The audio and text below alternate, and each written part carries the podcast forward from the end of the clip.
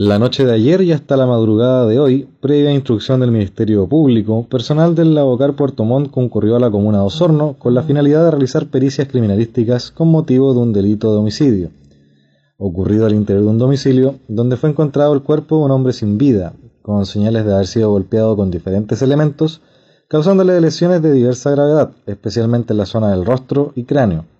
es por esto que se efectuó el levantamiento de una serie de muestras biológicas y evidencias físicas desde los sitios del suceso y el imputado, con la finalidad de poner todos los antecedentes en poder del Ministerio Público, para así contribuir a esclarecer de manera científica la dinámica del hecho.